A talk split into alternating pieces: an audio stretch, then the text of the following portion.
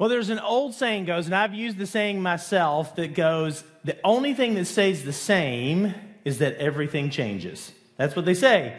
And as a people, we are regularly changing our minds. We redecorate and repaint our houses. We, the foods that we loved as kids, uh, they don't normally stay with us. We change our tastes as we get older. We start to like things that we did not like as kids. Am I talking about broccoli? Yes, I am.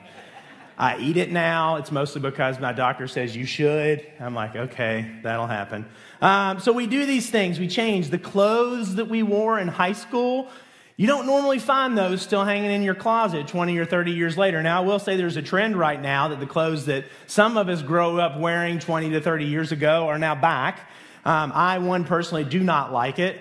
But if you want to look like weird, awkward middle school Chris, you do your thing, okay? Wear what you want.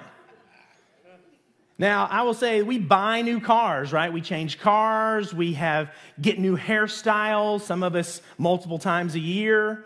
Did you know that they estimate that a person will change jobs on average 12 times in their lifetime? 12 times.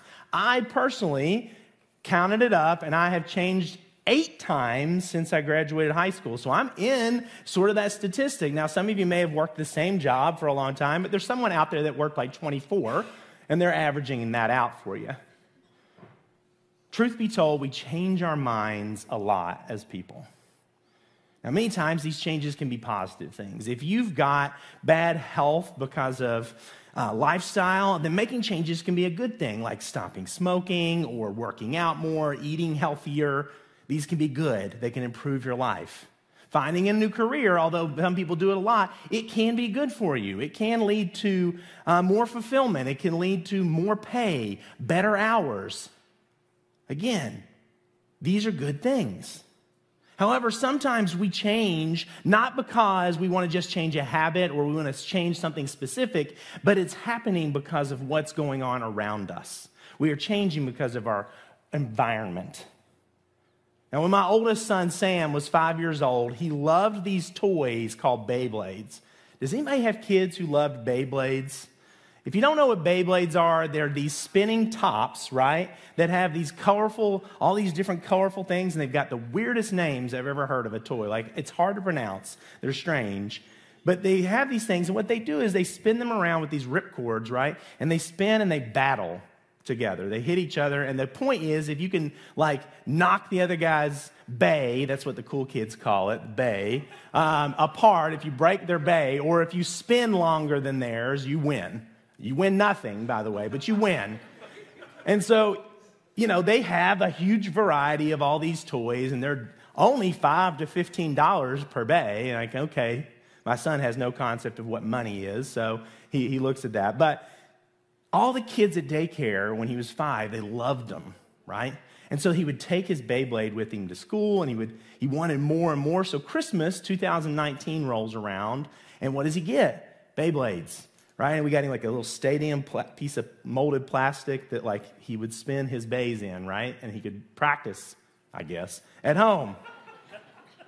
he loved it. And then March 2020 rolls around and COVID hits and he doesn't go to daycare anymore. Stops going to daycare. And you want to know what he stopped playing with? Beyblades. He stopped playing with them because nobody he was hanging out with played with them. His brother was too little at that point to know how to do it.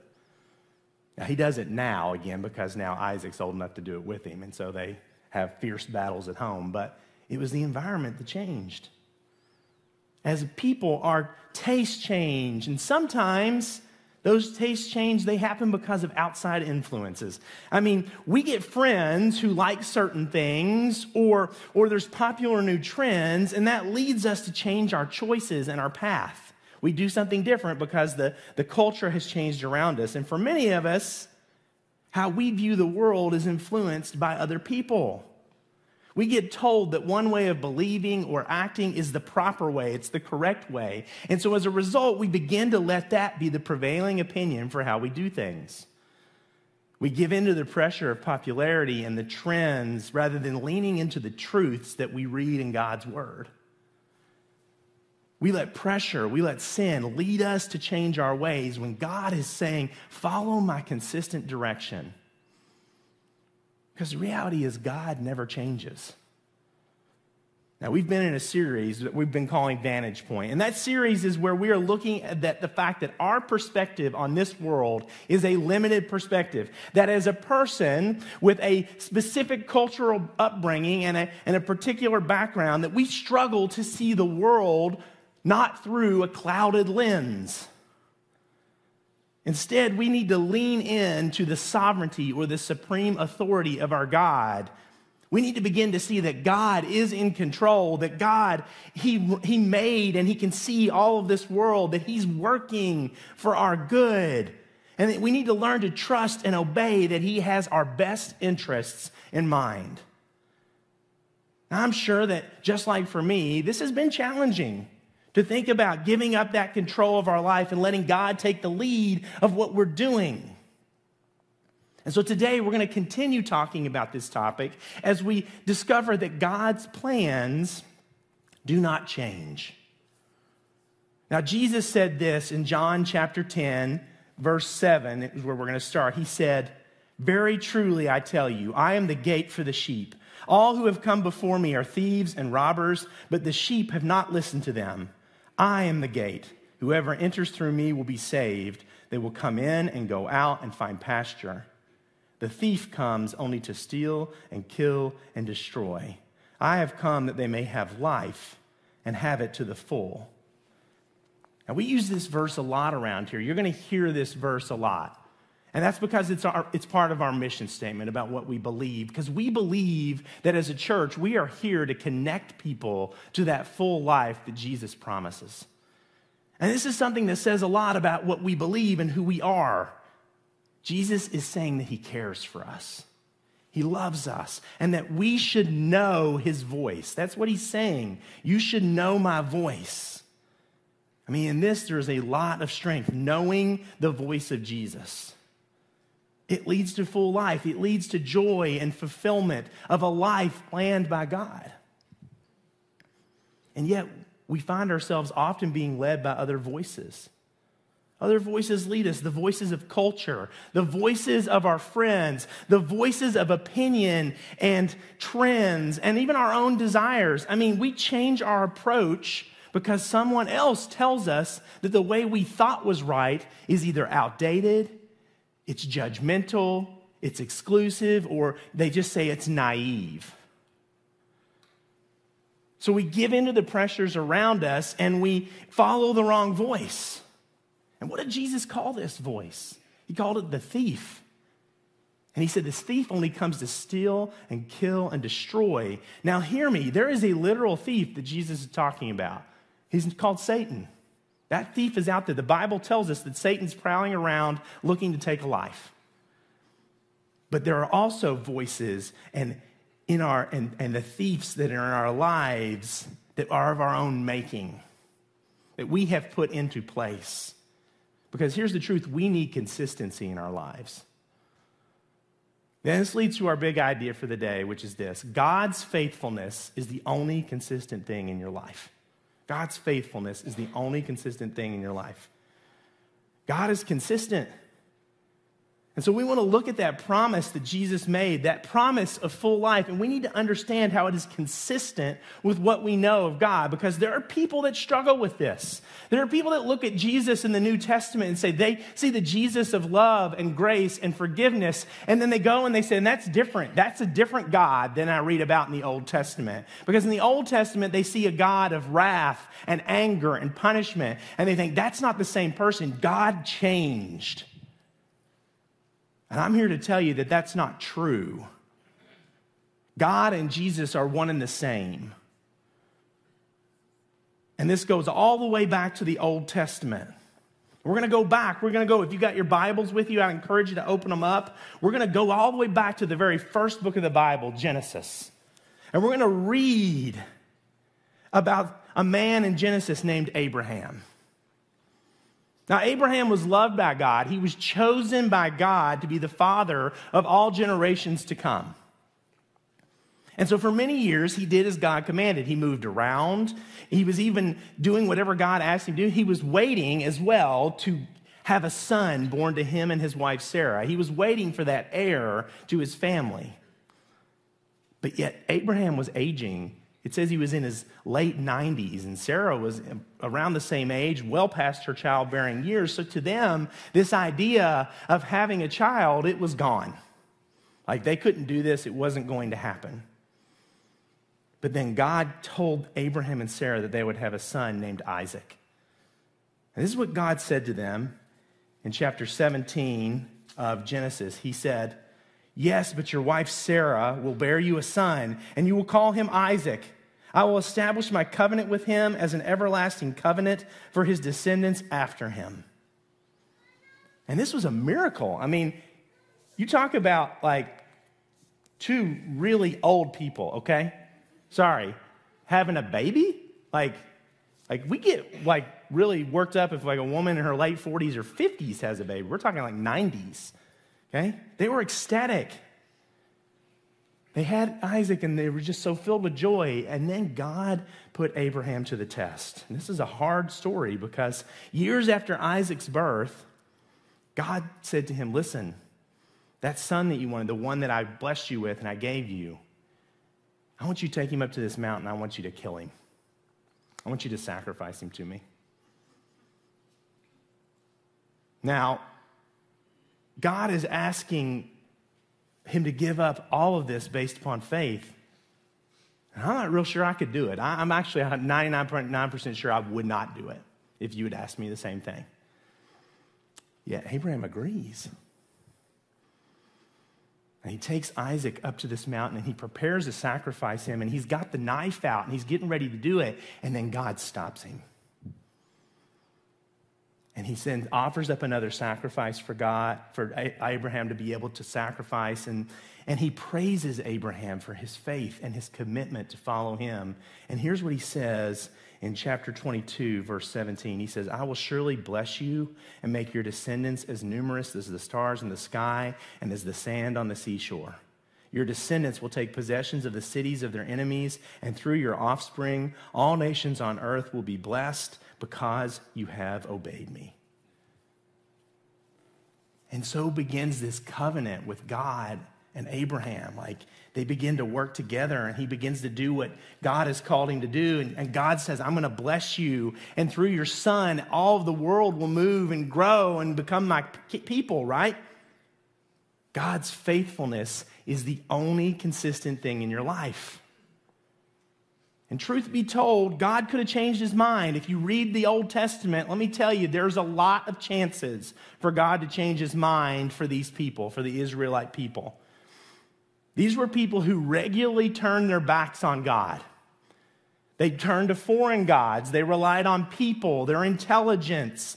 They relied on the power of armies. They needed, they wanted to spend money to make things better. They, they worshiped idols. I mean, there were times like when the Israelites escaped the Egyptians, right? We just sang about that, that the Israelites actually said, hey, let's just go back to Egypt because it would be easier than what we've been dealing with out here in the wilderness. I don't think God's coming through. Yet God consistently, throughout the story of the Old Testament, time and time again, He delivered these Israelite people out of evil and into His promises. Now, we might sit in here in the crowd, right, and we might think, wow, that's kind of crazy that they didn't trust God. Like, after seeing all they saw, they still didn't trust God. But I'm going to challenge you do you really act any different than they do? Because we regularly put our faith in a lot of other things, things like institutions and government entities of this world. We, we have built up other human beings like celebrities, right, or influencers. We've built them up as so important that we nearly worship the ground they walked upon. We rely on knowledge as the primary thing to bring us comfort and strength. We place our hope in the influence that we have, or the finances, or the stuff, or the power, rather than leaning on God. We have stopped praying to God for His will to be done and instead started praying to God for a wish list of things we want Him to do for us. Now, regarding prayer, I, want to share with you, if you weren't already aware, the Bengals won yesterday. Yeah, what, yeah, it wasn't the Titans. They, wasn't, they can't beat them, apparently. So, as a result, we were having a prayer night scheduled for January 30th. Yeah. Yeah.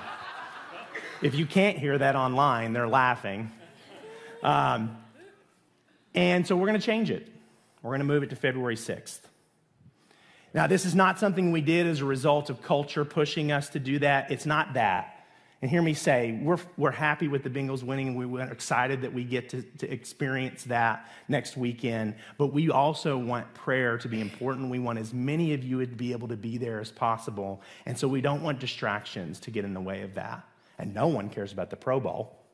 So, so just, that's what I'm saying. Like, you just come here.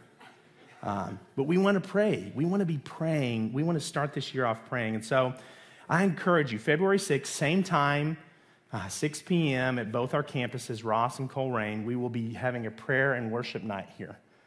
Um, you, you may need to re register for that if you've already registered. We're going to try to carry those over, but it's probably safest just to go back in and re register if you already did. Um, but we want you to be there because we're going to take time and stop and listen to God. We're not coming in here and asking God to fix everything in our lives. I mean, we will, we can. God wants to, you to ask things of Him, but we want to listen to God. We want to open ourselves up to what He wants for us. So, register for this. Plan to spend an hour with us as we lift our voices and our hearts up to God, okay? Because we've let inconsistency plague our lives. We've been inconsistent. Honestly, when it comes to almost everything, we are inconsistent. We change. But you can be assured that God has not. God's faithfulness is the only consistent thing in your life. See, the Israelites and even us, we have turned away from God as many times, and, and we've fallen short of what God wants for our lives. We, we have not met that challenge. And we're going to, and God, throughout all of this, all these mistakes and all these things that we've done through history, He has done everything He can to bridge the gap. He rescued the Israelites, he delivered them, and this narrative goes on and on and on, all the way to the last book of the Old Testament, Malachi. Now, in the book of Malachi, we get to hear mostly from God, actually. There's 55 verses in the book of Malachi. If you haven't read it, it's real short, but there's 55 verses in there. And of those 55, 47 of them are God talking to Malachi. And so in this book, God is commanding the people that they need to worship Him, that they need to do this in a faithful way, in a humble way, that they should come to Him. And that He's explaining to them a little bit about how to do this. Like it's through your offerings, it's through the way that you, you stand by your covenants of this world, particularly marriage. He's talking about marriage a lot in here, about how we stick with that. And so He was saying, You need to acknowledge that I'm in control. God was in essence telling the people, these people, get your act together. Straighten up. And if I'm dumbing it down, here's the best way. It's like a dad with some kids. He just goes, cut it out. Right? Quit. That's what I quit it. He's saying, quit. You're acting, you're acting a fool. These people were struggling. I'm going to admit, these people were struggling. They were dealing with, most likely, they were in exile from their home country. They were dealing with foreign foreign rulers. They were troubled by financial insecurity. They were skeptical of religion. And they had a lot of personal disappointments. Some of that sounds a little familiar. Sounds like some what people are going through now. Yet God speaks to them through Malachi. God lays it out. He says, Listen, you haven't been consistent with me. You've turned away. And he wasn't wrong. He wasn't trying to browbeat them either. He wasn't trying to make them feel bad about their lives. He was trying to help them understand that what he plans is to fulfill their lives. Here's what he says in verse 6 of chapter 3. He says, I, the Lord, do not change. So you, the descendants of Jacob, are not destroyed. Ever since the time of your ancestors, you have turned away from my decrees and have not kept them. Return to me, and I will return to you, says the Lord Almighty. And here's the thing He's not returning for the first time, He's returning for a, another time in a list of time after time after time after time that he had done this. I don't know about you, but people in my life get a three strike method. You do something bad to me three times and we're done. Like, I'm not going to put up with it anymore. And what if God used that same mentality? We'd be in a bad place. We'd all be in trouble. I know I would. But what does God says? Here's what he says in verse 17 of that same chapter. He says, On the day when I act, says the Lord Almighty, they will be my treasured possession. I will spare them, just as a father has compassion and spares his son who serves him. I mean, what a beautiful phrase that is treasured possession, right? Treasured possession, he calls us. This is a thing of value that is far beyond what we can afford, something that we don't want to let go of, something that we just look at and think, this is amazing. I don't want anybody else to have this. That's what God looks at us. When He looks at us, that's what He sees treasured possession.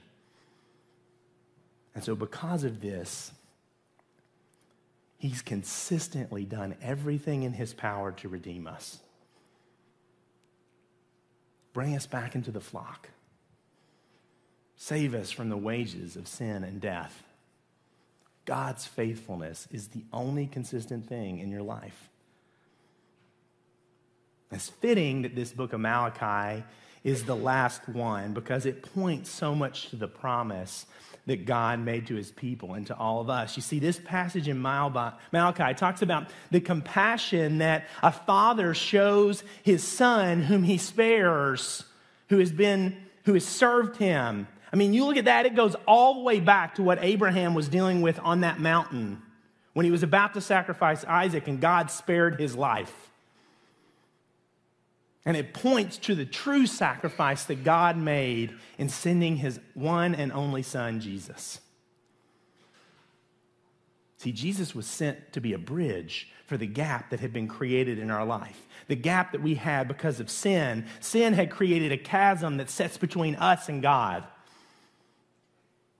And God had made a commitment to redeem his people, so he sent Jesus to die on the cross so that we can be forgiven for all of our sins, the sins that we have. And through his resurrection, we can be promised eternal life. God, who had compassion on all of us, was willing to give up his son for us. He did not spare his son so that all of us could live. And Jesus knew this was his mission. He knew that this was what he was called to do when he said what we read earlier, which is the thief comes only to steal and kill and destroy. But I have come that they may have life and have it to the full. He knew where he was going. God fulfills his promises. He knows that we need a guiding voice. He knows that we have a sea of misguiding voice that are just rolling in at us every day. And he knows that we need, that we're going to be led astray. But God sends Jesus, a voice calling from the chaos, a voice saying, don't listen to that voice that whispers in your head and says, You're not good enough. No one will love you. You cannot be forgiven. Don't listen to that voice. Listen to my voice. Listen to me. See, this passage that we read, it relates Jesus to a shepherd, a shepherd who watches over sheep, who cares for the flock, who brings them into the pasture, who leads them into safe places, protects them from evil. And they call Jesus the Good Shepherd. He called himself that. And the truth is, is that Jesus is calling all of us. And today he's calling for you. For those of you today who have been here and you've been led astray by the world around you, by the voices of opinions and cultures and friends and pressure and stress and addiction, Jesus is calling your name. He's opening the gate to full life. He's saying, Come in. He wants all those other sounds that the world will throw at you to be drowned out. Are you willing to listen to the voice of the shepherd? Are you willing to be led into full life? Listen, if you haven't done that, if you haven't answered that call, I'm going to challenge you to do that today. We don't do this often. I'm not going to miss this opportunity.